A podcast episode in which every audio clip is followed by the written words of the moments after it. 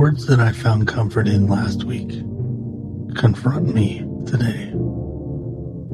Naval Ravikant's words. All you should do is what you want to do. But what about when what I want is to break what I have built? What about when I don't know which voice is the true voice? Which voice is the voice that I should heed?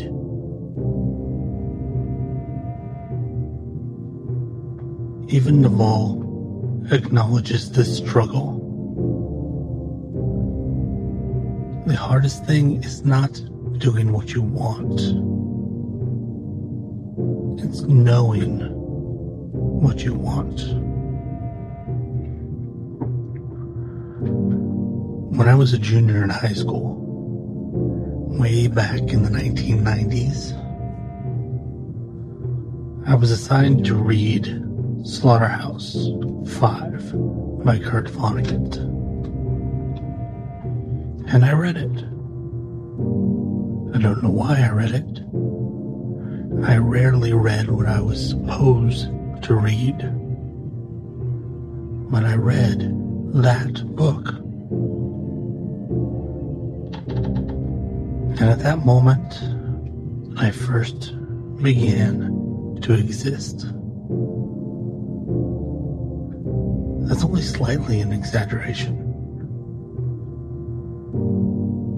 Before that book, all of my thoughts were derivative.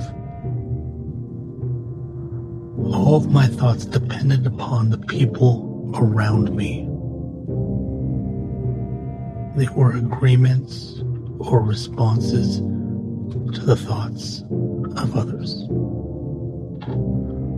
All my thoughts were footnotes, post its, Xeroxes.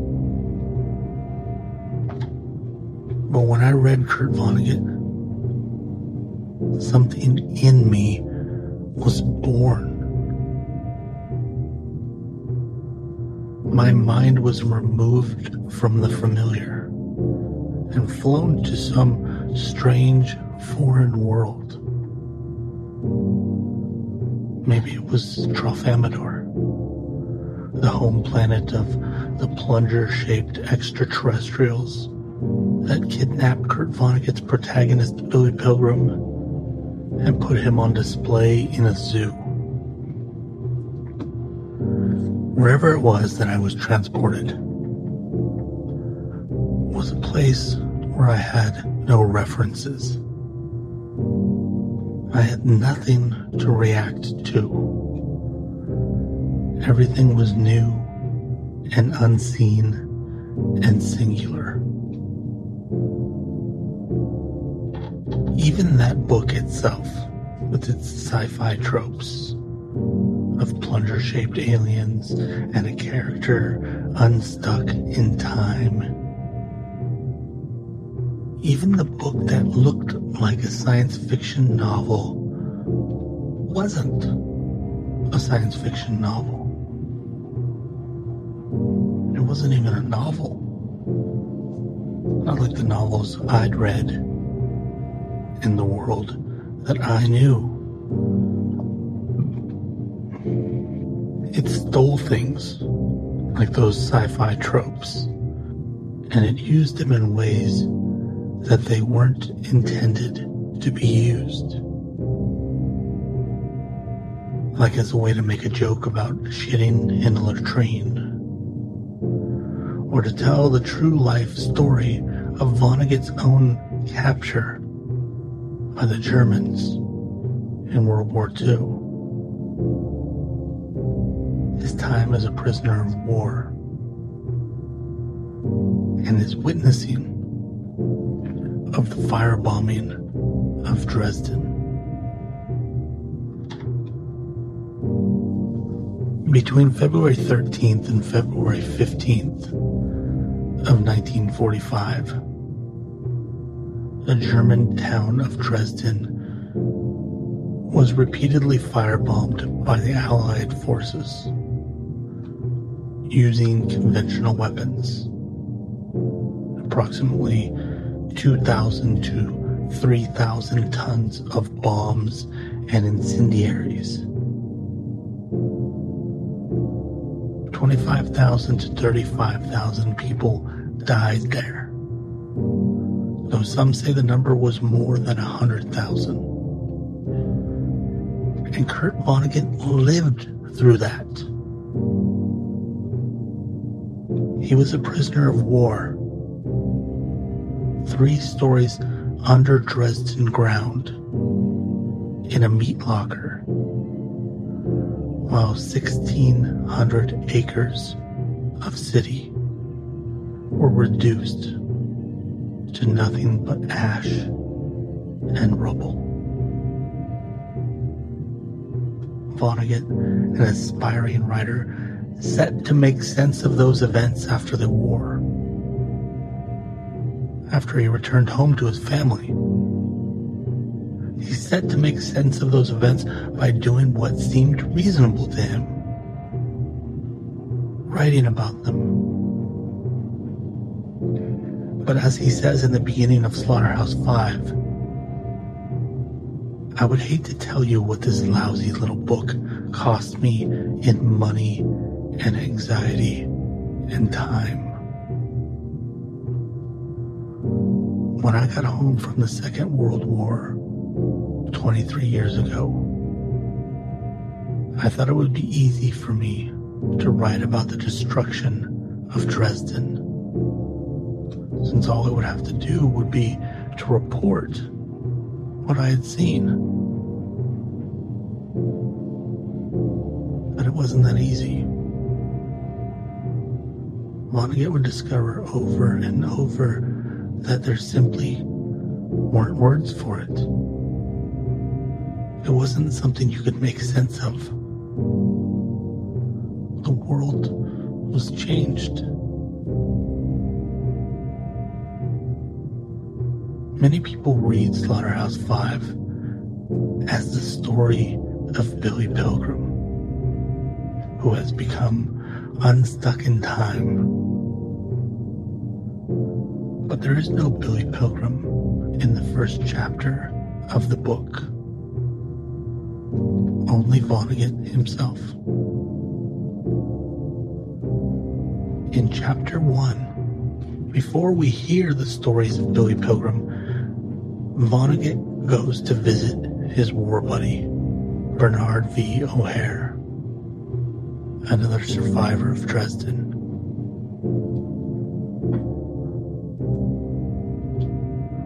Vonnegut's decided that he's going to write a book about the war, and he's hoping that talking to O'Hare will fill in his memories.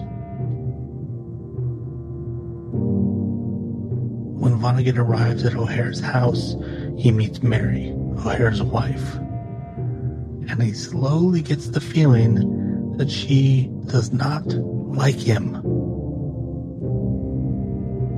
I asked O'Hare what I'd said or done to make her act that way. Alright, he said. Don't worry about it. It doesn't have anything to do with you. That was kind of him. He was lying. It had everything to do with me.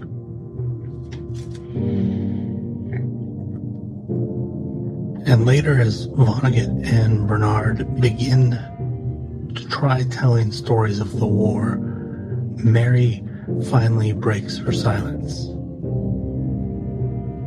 Then she turned to me. Let me see how angry she was, and that the anger was for me.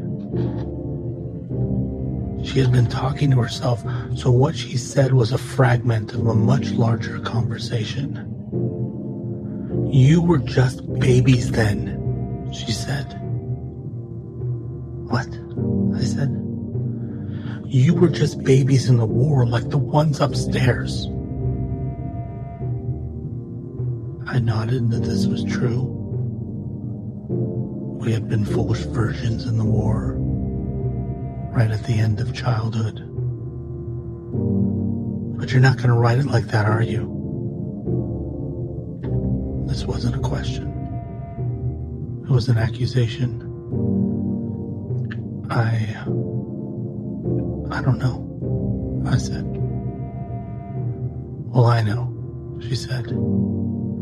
You'll pretend you were men instead of babies, and you'll be played in the movies by Frank Sinatra and John Wayne, or some of those other glamorous, war loving, dirty old men. And war will look just wonderful. So we'll have a lot more of them.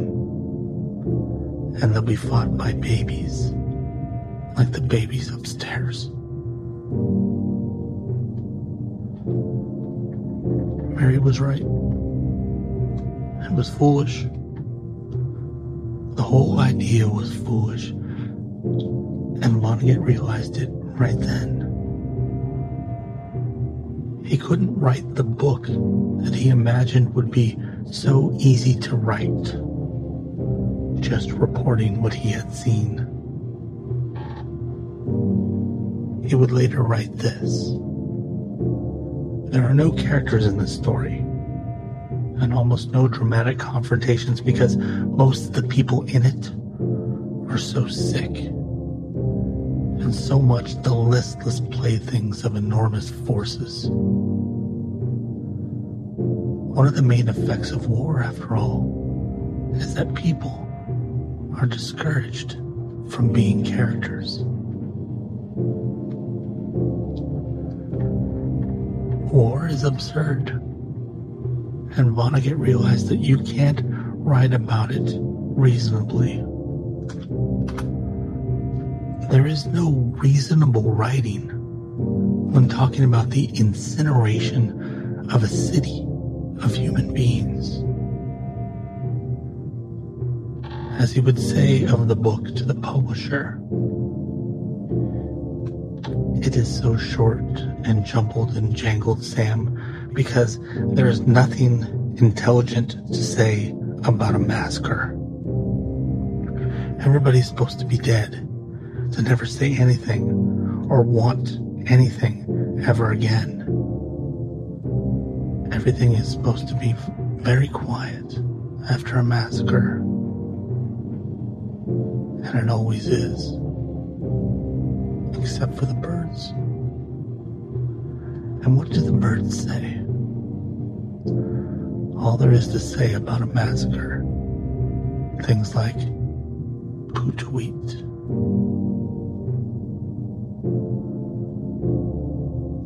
Reading Slaughterhouse 5 was birth.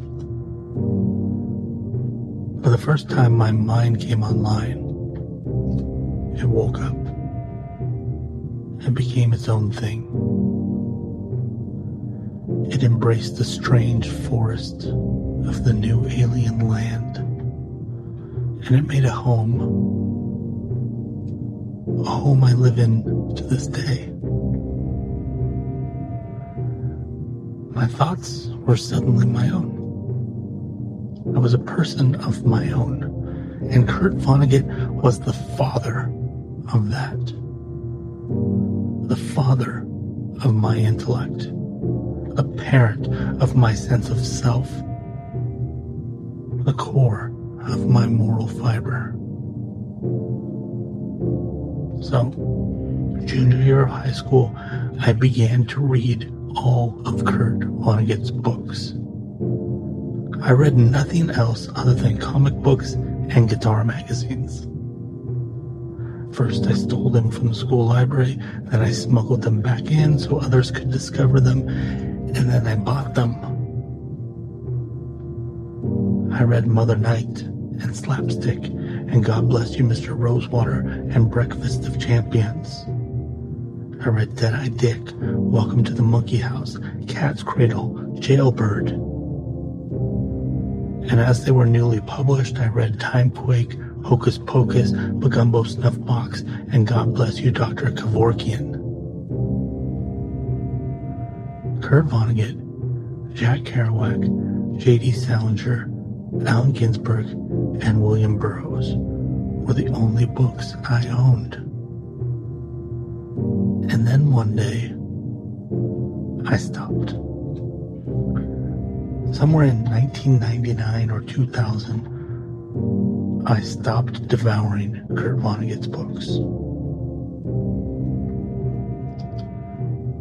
At that time, Kurt Vonnegut was about 77 years old. And it hit me that he'd probably die soon. And if he did die, as he eventually would in 2007,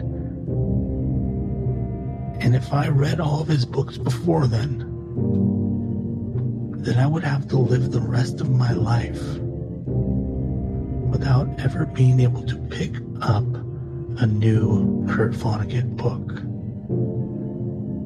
I would never again read words of his that I had never read before. So I stopped reading his books. I stopped reading his books so that I could savor them. So that over time I could lose Kurt Vonnegut and then find my way back to him. Like the prodigal son, I could return over and over to the feet of my father. And for over 20 years, that's what I've done. Every five years or so, I find one of the remaining books and I read it. I return to his words. Books like Wampeters, Foma and Granfalloons, Bluebeard, A Man Without a Country, and his play, Happy Birthday, Wanda June. And over those 20 years, I've even been gifted with a few quality posthumous releases, like 2019's Pity the Reader, which I've just picked up this week. The book is really written by Suzanne McConnell, who weaves us through large chunks of Vonnegut's writing, analyzing his style and teasing out his writing advice over the years. On top of being a novelist, Vonnegut taught creative writing at the University of Iowa, at Harvard, and at City College of New York. Suzanne McConnell was lucky enough to have been one of his students. And maybe because of that, this book is better than any posthumous book should be. It has more heart and more connection than any posthumous book should have. I've only read about 20% of it so far. McConnell talks extensively at the start of the book about Vonnegut's trouble writing his Dresden experiences. And she meticulously traces pieces of the story that had shown up in fragments of other works he had written prior to Slaughterhouse 5. He was trying desperately, but he couldn't find the voice. He couldn't find the path. In this section, McConnell shares the letter that Kurt Vonnegut wrote to his family after he was freed from captivity. From December 22nd, 1944, the infamous Battle of the Bulge, until May 29th, 1945, the date of this letter. Kurt Vonnegut's family only knew that he was missing and possibly dead. This letter was written to let them know that he was alive and to briefly let them know exactly what he had lived through. I'd never read this letter before. I never even knew it existed. But when I read it, I wept.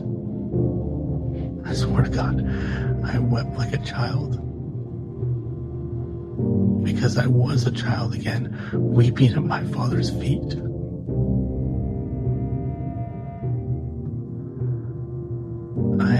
Idea what he had survived, how awful it really was,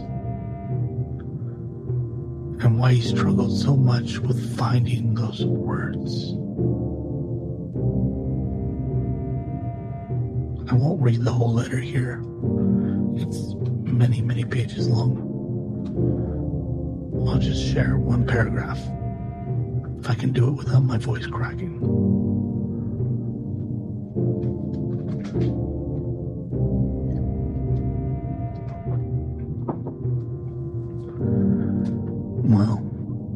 The Supermen marched us without food, water, or sleep to Limburg, a distance of about 60 miles, I think. We were loaded and locked up, 60 men to each small, unventilated, unheated boxcar. Were no sanitary accommodations. The floors were covered with fresh cow dung. There wasn't room for all of us to lie down. Half slept while the other half stood. We we spent several days, including Christmas, on that Limburg siding. On Christmas Eve, the Royal Air Force bombed and strafed our unmarked train. They killed about 150 of us. We got a little water on Christmas Day and moved slowly across Germany to a large POW camp in Muhlberg, south of Berlin. We were released from the boxcars on New Year's Day. The Germans herded us through scalding, delousing showers. Many men died from shock in the showers after 10 days of starvation, thirst, and exposure. But I didn't.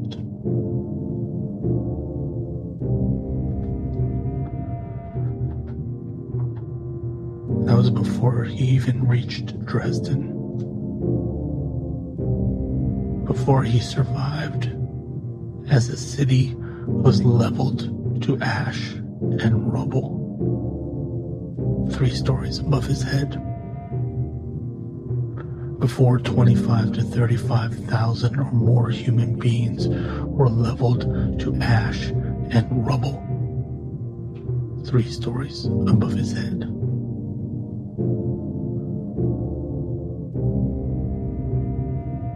Started this thinking that I would tell you about another thing, while only briefly mentioning Kurt Vonnegut. But I was wrong.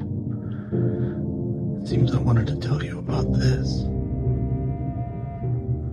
And there is no other word for it than simply this. All you should do is what you want to do.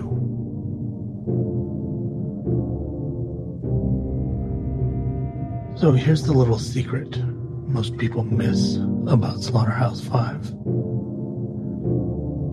Billy Pilgrim, who becomes unstuck in time. Billy Pilgrim, who is put in a zoo by plunger shaped aliens. Billy Pilgrim, who was also in Dresden those terrible days, and whose experiences as prisoner mirror those of Vonnegut himself. Billy Pilgrim is not the main character.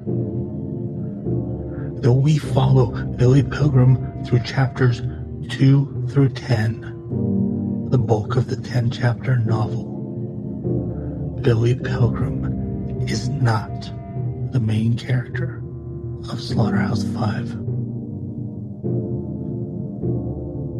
In a novel, the main character must change. She, he, or they must start as one person and become another. As Joseph Campbell termed it, they must go through the hero's journey. But Billy Pilgrim does not change. He moves through time willy nilly, accepting what is before him passive in every circumstance, whether selling cars, living through war, visiting space, or being shot and experiencing the empty void after death. Billy goes with the flow. He accepts everything as it is. He never changes. So it goes. The key to this book is the first chapter. The chapter without Billy Pilgrim. The chapter about a writer struggling to get out words. Struggling to talk about the thing that can't be talked about. About the most terrible things that a person can live through. Chapters 2 through 10 are Vonnegut telling us what he saw through the absurd story of Billy Pilgrim. And by the end of that story, the writer who could not find the words has written the book that he could not write. Billy Pilgrim is the path. Vonnegut is the one changed. Vonnegut is the main character of Slaughterhouse 5.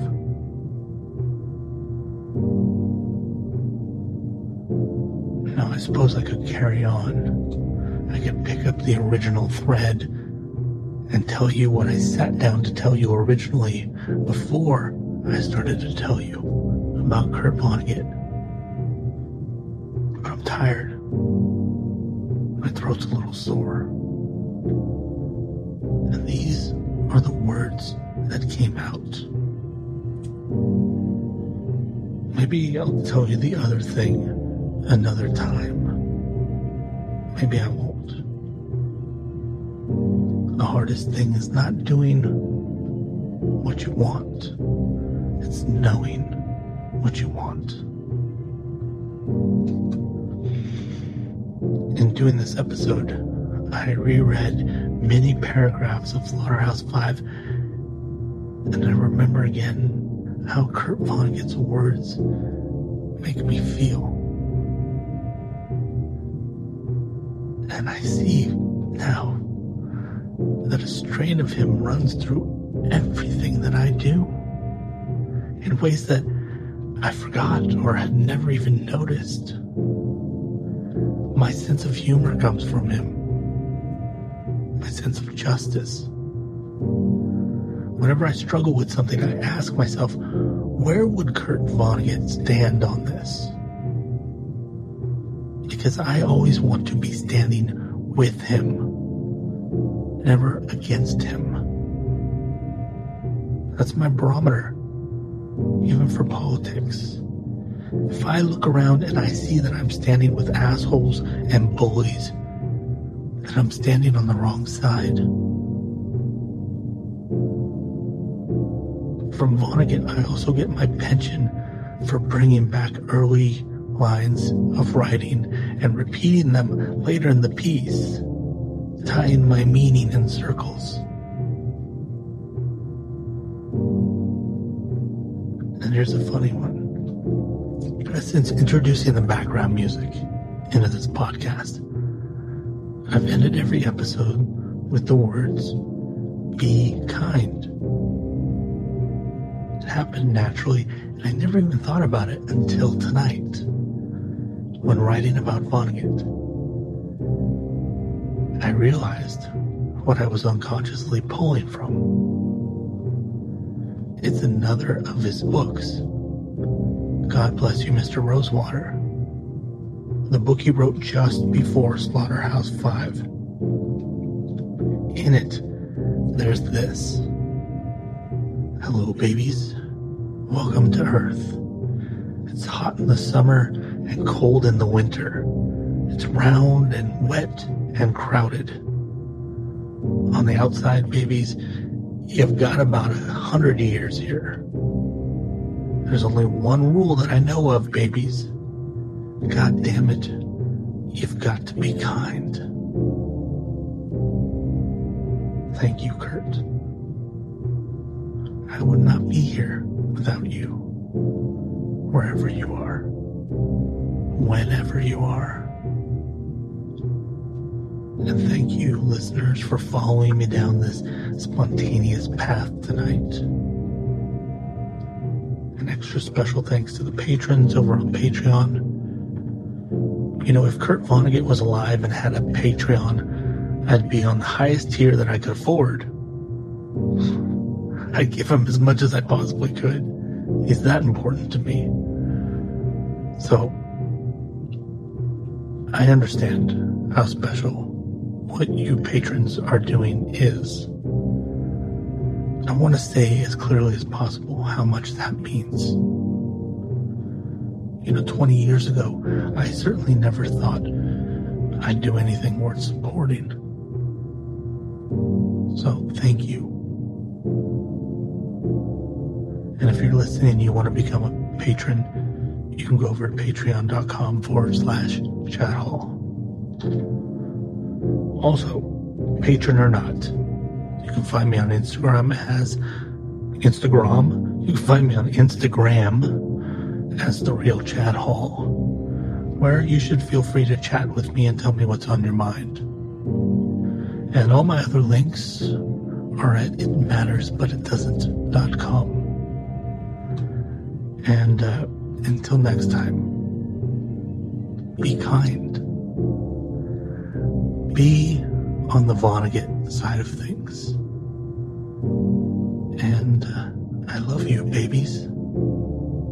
Kutawit.